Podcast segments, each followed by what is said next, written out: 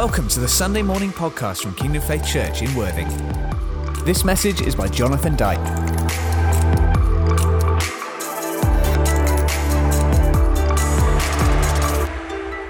You look well. Well done. There's a lot going on today, isn't there? We were quite excited about the 3rd of April because it's springtime.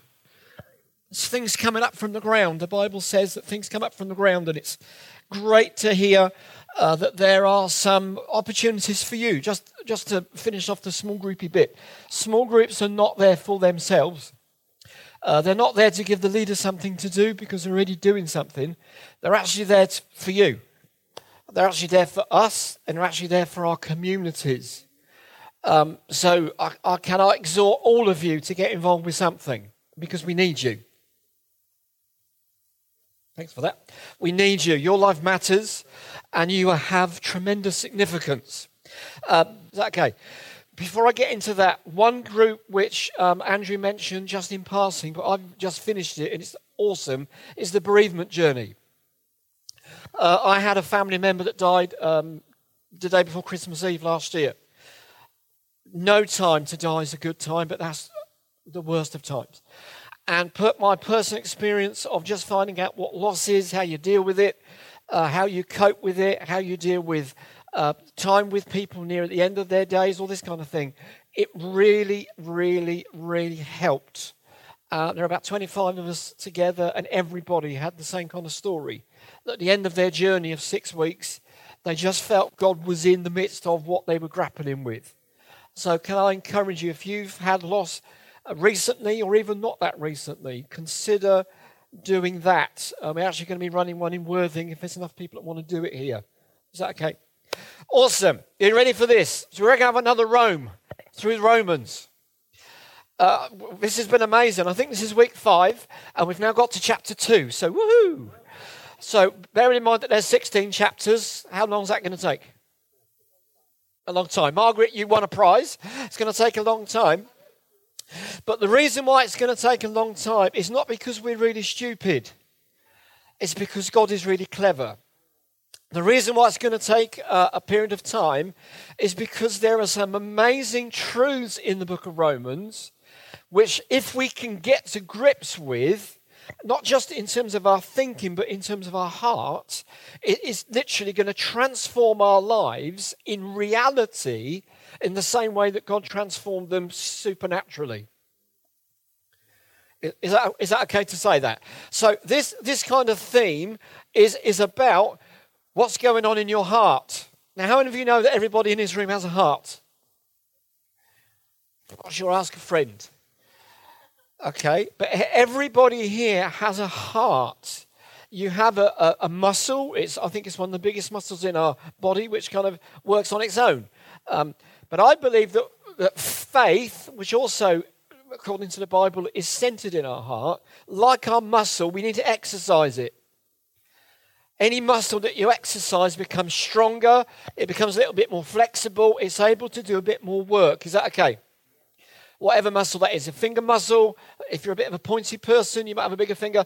I, I can remember shaking hands with Prince Charles many, many, many, many years ago. Uh, and it was amazing to me that his right wrist was twice the size of his left wrist. And it was like, oh, no, I didn't say anything in case I ended up like that. Do you know what I mean? Or in the tower. But I thought, God, that's amazing. And I suddenly realized he must have shaken millions of people's hands. It's just like, I, I bet he didn't realize, you know, I'm going to have a. But, but the point is, is the, the muscles that he exercised became stronger. Their capacity increased. Their availability increased. And I believe as we go through the book of Romans, God wants to increase your capacity. Yeah, is that okay? So wherever we start from, God wants to increase. Just say that. God wants to increase. Because if we get that in our heart, then guess what happens to us? We decrease. Come on, Margaret's already Margaret's already hit. So as God increases, we decrease. And how many of you not realize that when that begins to happen, the people around our world see more of Jesus and less of us? And I think that's pretty cool, right? So this this whole bit that we're going to look at now, uh, I've tried to, I've kind of um, taken some of the sting out of it. I've just put cut to the heart. There's a really, really lovely piece of the Bible right in the book of Acts, which is kind of the beginning of the New Testament church, the early church, where um, Jesus said to the guys that were following him the closest, said, Right, don't, don't go off and do loads of stuff, even though i am telling you that you can and I'm showing you what that stuff looks like. Go and wait upstairs in a room until something happens to you. The reason for that is because something has to happen to a person Otherwise, we just do things in our own strength. We just do things in our own experience or in our own fears or worries. And, and Jesus said, No, no. What I'm going to get you guys doing, you can only do when you've experienced me. Because how many of you know that what we experience affects our experience? Which is why we should be careful what we watch before we go to bed. Should also be careful how we wake up in the mornings. Hello. Because what we experience affects our experience. It can sound a little bit basic, but there's a profound truth in there. And Jesus said to these guys, Now go up in this room, separate yourselves from the world for a season, because after something's happened, you're going to be connecting with the world forever. So there's going to be a time when you're slightly isolated, but what I'm going to do in that time, you're suddenly then going to get launched out. And I just love it in Acts 1 and 2. Just, just picture this you've got these 120 people, men, women, uh, all kinds of backgrounds, colours, creeds, whatever, all, all arguing. Sorting out stuff. Who's the greatest? Who's the least? Who's this? Who's that? What are we doing here? I don't know. And then suddenly, God began to move. And I believe in your life and in my life, whatever the sound is in the room, God wants to come in this morning and change it. Isn't that cool? That whatever is going on in the room of our life, God, Jesus wants to come in. The Holy Spirit, the power of God wants to come in and begin to change it. And in that moment, it changes us. And I just love this kind of imagery. All these people are up there, and suddenly God begins to come individually on people. And a couple of things happen. There's a sound, and then there's a, an image of fire. There's a sound of wind, image of fire. And there's lots of reasons for that. I don't have the time to go into that on why it's that, but it's good that it's that. How many of you know that you always know where a fire is? How many of you know that you always know when the wind's blowing? Right. So there are two elements there that when Jesus gets hold of our life, he wants your life to make a difference. He wants your life to transform something when it touches it. He wants your life to be blown by the power of the Holy Spirit this way and that way, not really knowing where it's going, but nothing can stop the wind of God. That's cool. God wants to do that in you and He wants to do that in me. And then we find this, this thing happens, this event happens, this download of God's power into humanity happens, and it says, Peter stood up. Now, when you read that, you might think, well, so what? But I think that's pretty amazing that when Peter stood up, he stood up different. When Peter stood up, he stood up bold. He stood up full of God's power. He filled up with a changed heart and a changed outlook. And God wants you and I to stand up in the same kind of way. I'm preaching well today. Because God did something so profound in that man's heart that God wants to do it in yours that God did something so strategic, so divine, if I could put it that way, so unique, not just unique to Peter. God wants to do something unique in you and in me this morning. Thank you. There's a few more amens in the room. I like the sound of people that believe the word of God. All I'm doing is telling you the Bible. But it says Peter stood up amongst the eleven and suddenly began to speak to the crowds. Now, I don't know what, whether that turns you on or turns you off. Maybe you would sooner be the crowd rather than the one speaking to the crowd. But can I just reinforce that all of you have a crowd? Family, neighborhood, workplace, college place, shops. Thank you. All of you have a crowd. But guess what? God wants you to be the standout in the crowd. You might think, oh, no, not me, not me. Don't go down that route because God always picks the not me, not me people. Come on now. God will always pick out the, here I am, God, but please send them. God says, no, I want you. So if you don't want to be used by God, say, God, pick me. Don't do that, but you know what I'm saying. Is God looks for those who are totally useless. And by the power of God makes them entirely useful. And I just love this reality. It says Jesus, it says Peter stood up began to preach in Acts 2, verse 36 to 39, and he does this whole dialogue about who Jesus was and how he saw him and how he was with him. And then suddenly Jesus went to the cross, and we dealt with that a couple of weeks ago. And, you know, this love vertical and all of this stuff in the horizontal that Jesus took away, and you never see it again. How cool is that? Isn't it great to be reminded that when you give something to Jesus, you never see it again? How cool is that? When you give him your fears, your worries, all of your failures, you give them to Jesus and you never see them again. The challenge is do we still look for them? But we're going to help, by the grace of God, deal with that one today. But it goes on here and it says, um, verse 36 Therefore, let all Israel be assured of this God has made this Jesus, whom you crucified, both Lord and Messiah. In other words, this Jesus, he wasn't just a bloke, he wasn't just someone who was dedicated to God, he was the Lord of Lords, and he's the one that wants to come and do something in your life. He's the one that wants to take everything that was on his life and redistribute it onto your lives.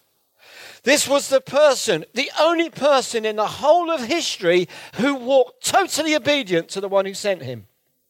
And He wants your lifestyle, not just the crown, but us. He wants your life to be a reflection of His life.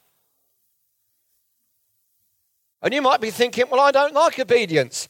Well, you're going to love it when you find out what the benefit of it is. I, I, can remember for years, probably 10, 15 years, in, our, in the Bible school that we had, seems like another age, but everybody comes into it and, and the one word which people love to talk about but don't love to live is the word obedience. Including us, probably. How many of us? Oh, oh, oh, yeah. We're driving along in a car and we're doing 41 miles an hour, and suddenly we find a sign that says 40. What goes on on the inside of us? What did you say? Okay, that's a, that's a Dutch response, okay? I'm using that as a really practical example. If we go into a library and it says be quiet, what do we want to do? Julie knows, okay? she just giggles and it's all noisy. Because there's something about the law that when we realize what the law is, we always want to break it. Hello. because it's the nature of our humanity. If somebody says, don't touch it, what do you want to do? Touch it. I used to do a sketch out on the streets years ago, maybe you should do it again, where I'd find a park bench and put on it wet paint, do not touch. And then I'd sit somewhere near it and see what happens. And I can guarantee you, guarantee you, at least two, three people out of five would go and just to check it. Because, right. But here's the, here's the issue when it comes to doing bad stuff and rubbish stuff. Tom, can you just bring that chair out for me? I just want you to get up because you look too. Yeah, exactly. So here's the chair of our life. Can you see it? It's a chair. It's like the one you're sitting on. And on that chair, there's all kinds of stuff. There is pleasure and finances, and there's doing stuff that you know you shouldn't do. And on it, it says, do not touch. And I'm walking past it, you're walking past it thinking, well, what happened if I touch it? How many, how many of you know what I'm talking about? Why? Because there's something in our heart that always wants to do what the law says don't do.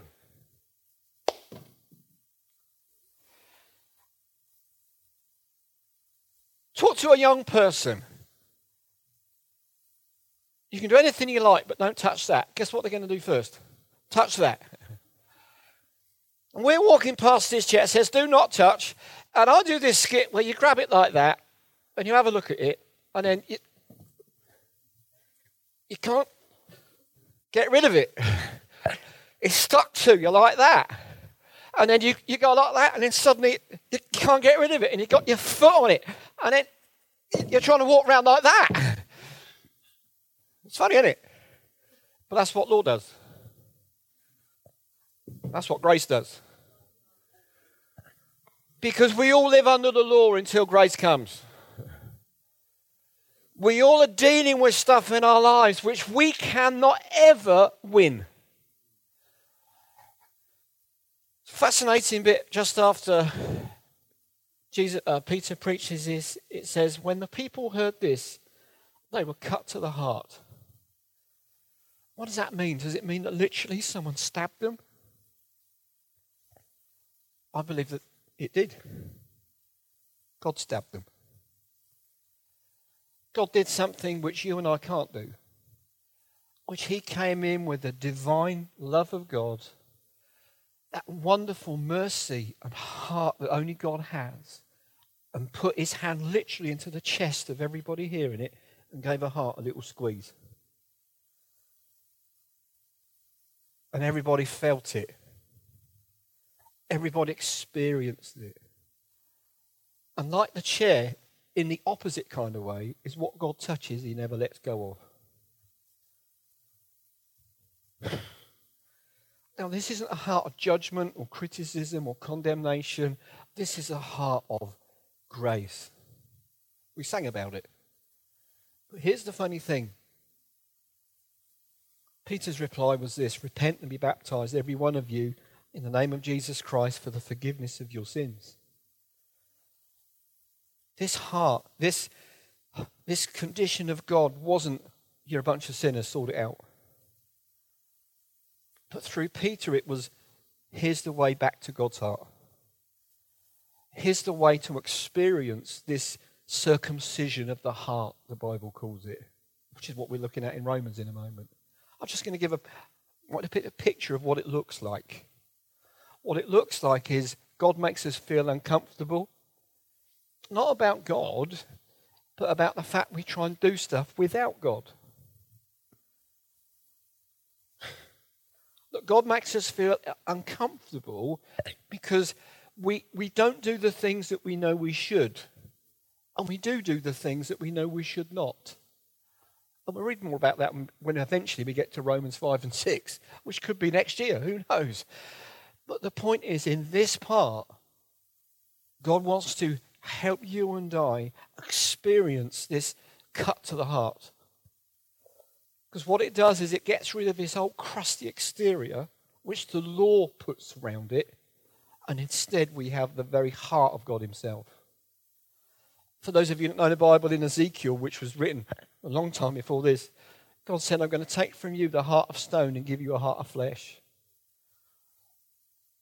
So something has to be cut out of us and then something put into us. The promises you and your children, uh, sorry, and you will receive the gift of the Holy Spirit. This is the point. Everybody, is that God wants you and I to live out of a heart is full of the Holy Spirit. Because it, here's the challenge, and funnily enough, this came out of, out of another staff member this, this week, so it was like, well, I'm going to share that. Is some of you, again, a little bit after this bit of the story in Acts, another story where this guy and somebody else was walking past the church building, and there was a guy there that needed help. He'd been there for a long time, probably 30, which means he'd had over 10,000 journeys on a stretcher. He was taken there every morning, brought back every evening. You, you multiply that up, it's about 10,000 journeys. And he looked at this guy, hoping to have some money given to him because he looked rough, sounded rough, smelt rough, thought rough, spoke rough. And all they said was, What I have, I give you. Now, here's the point of that. We all, we all talk a lot. Whether we're chatty or whether we just chat in our head. But our words don't change people, our heart does. Which is why Jesus said, No, if you want to know what love looks like or sounds like, look at me. If you want to know what healing looks like or sounds like, look at me. So I had this kind of analogy in my head which somebody nicked this week, but I'm going to reclaim it. is we can talk measles. We've got measles, we've got measles, we've got measles. But if you've got mumps, people will get mumps from you, not measles. In other words, we can talk whatever we want to talk, but what I have is what I give you, not what I say. Does that, does that make some sense? So I, I can talk, and I know here, we, we, I, I, you guys are brilliant, but God wants that brilliance to be even more evident. That there's a reality of what we say that comes out of who we are. Does that make some sense? Please, this is not a message to make us feel uncomfortable. This is a message where God wants to cut our heart a little bit more to release more of Himself. Woo! So, what does it mean? Well, Romans 2, this is where we're kind of landing. Uh, again, the backstory here, we've only got eight minutes. The backstory here is Paul, who was a Jew, he was very intellectual. He starts this little bit of, of the scripture from verse 17 taking the mickey out of the Jewish people a little bit, um, kind of making fun of them a little bit, uh, but in the context of if you're living as God's people, then behave like God's people. In essence, all right? So uh, he starts by saying, now, if you call yourself a Jew, if you rely on it, if you boast, then live like it. So Paul was expressing to you and to me, it's not about what we say, it's about how we live out of our heart. And he was just using this as an example. Remember, the book of Romans was written to Jew and Gentile, to those that were thought they were just God's people exclusively, to those actually all people are God's people. But there's this kind of provocation at the beginning where Paul is saying, well, come on. If we're going to live set apart for God, if that's in our heart, it has to be in our mouth. If it's in our mouth, it has to come out of our heart. It's called integrity. And I believe God wants you and I to live this kind of integrity. That when we can't do stuff, we got to go and say, God, I can't do it. Please help me. We don't try and do it without God's help. Or we're doing stuff that we know what to do. Yeah, I've done that a thousand times, a thousand and one. Yeah, I can do that.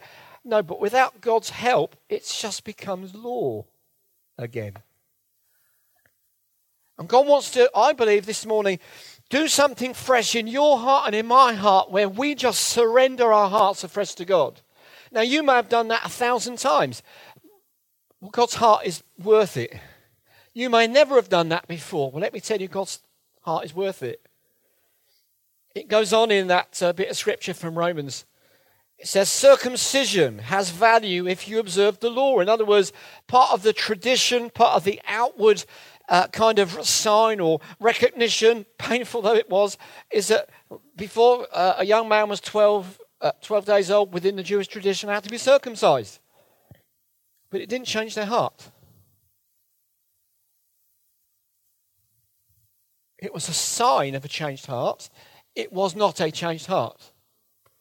And what Paul is saying, in exactly the same way, there's a little bit of pain in circumcision. It's a bit uncomfortable, but man, the glory afterwards, the goodness afterwards, the blessing that follows is far more value than the process.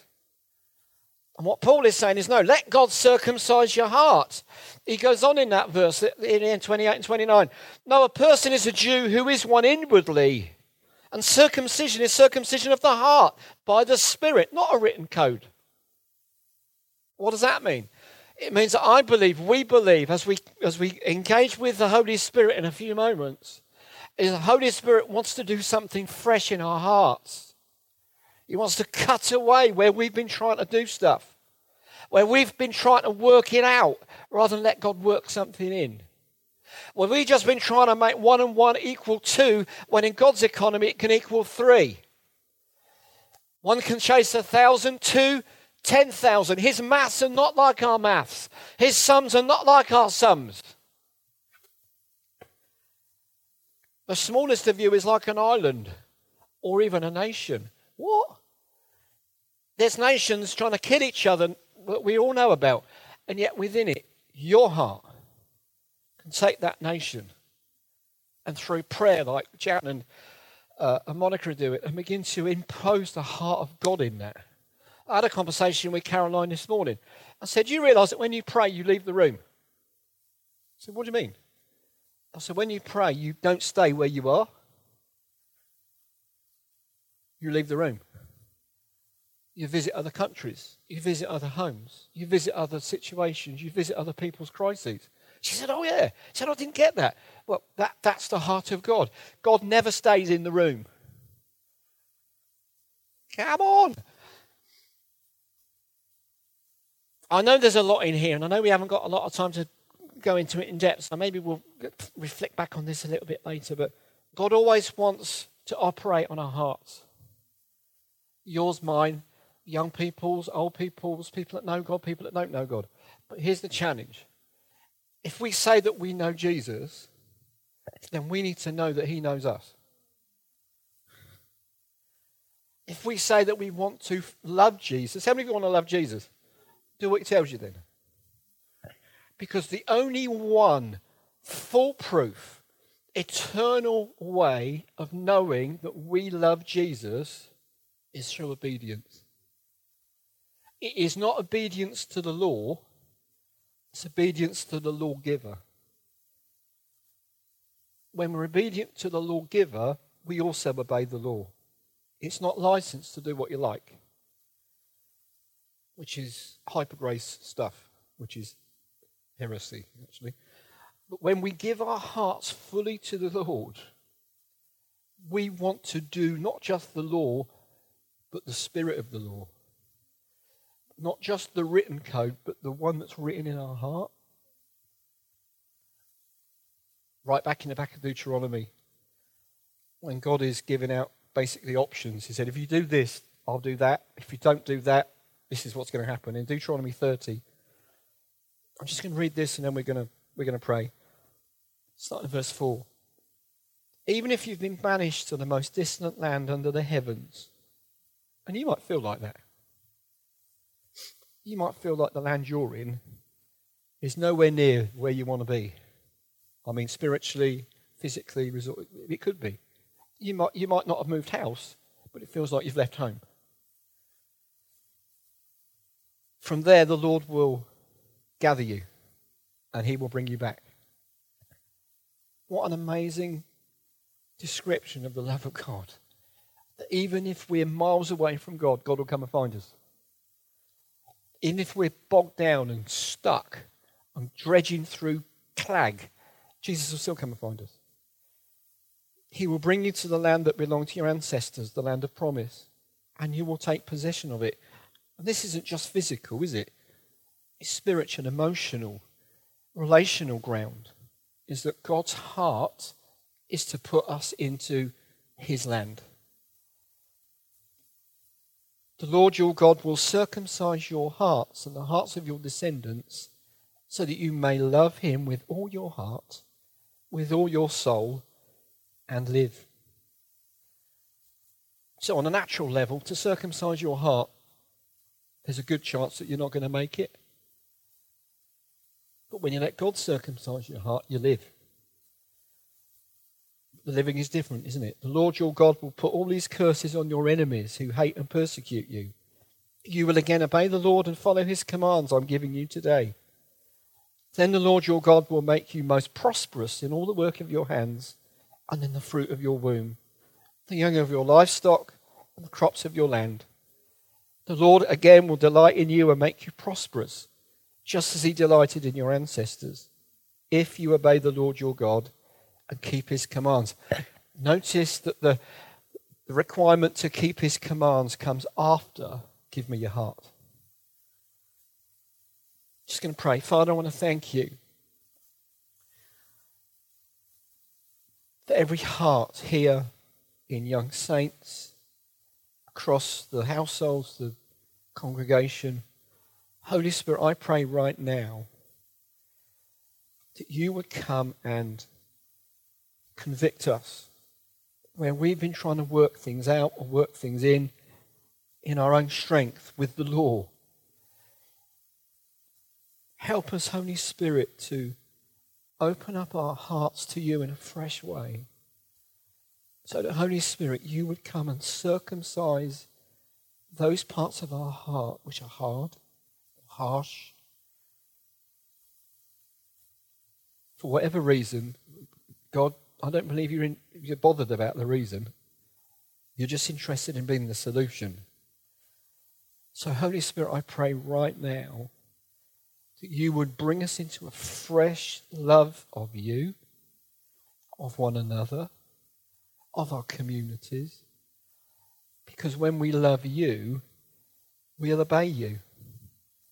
Help us, Lord, to love you, to obey you, to follow you, to be fruitful for you. We don't want to live under the law that kills, but we want to live out of the spirit that brings life. Because you say that we are a letter from Christ. Our hearts have not been written on with ink, but with the spirit of the living God. And that's where our confidence comes from. That's where our competence comes from. Because the,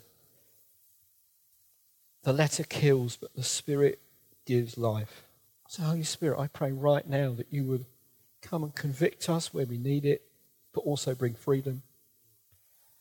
You would come and convince us where we need to be, but also bring your knowledge and understanding. That you would, con- you would just bring touch that area of our life that you want to cut away everything that hinders your will. Father, I thank you that you have made us to be set apart for you, to live with you and for you, not just today, but for the whole of eternity. Holy Spirit, do that, I pray. Amen. So, over these next days, when you're having your own devotional time, when you're following the, the, the um, devotionals on the calendar, which came should be around on your tables, don't just think that you've got to read that bit of the Bible every day. Just let God speak to you. Try, try not to grade where you think you are, because I'll, I'll help you with that. We're all short of the glory of God. all of us. But we don't stay there because God lifts us up to where we don't deserve. All right? So so don't spend all your devotional trying to convince God that you're worthy because you're not, and neither am I. Let's focus on God being worthy, and as we do that, He changes us. Amen. Thank you for listening to this Kingdom Faith podcast. We trust it's been an encouragement to you. For more information and resources from Kingdom Faith and our other audio and video podcasts, please visit www.kingdomfaith.com.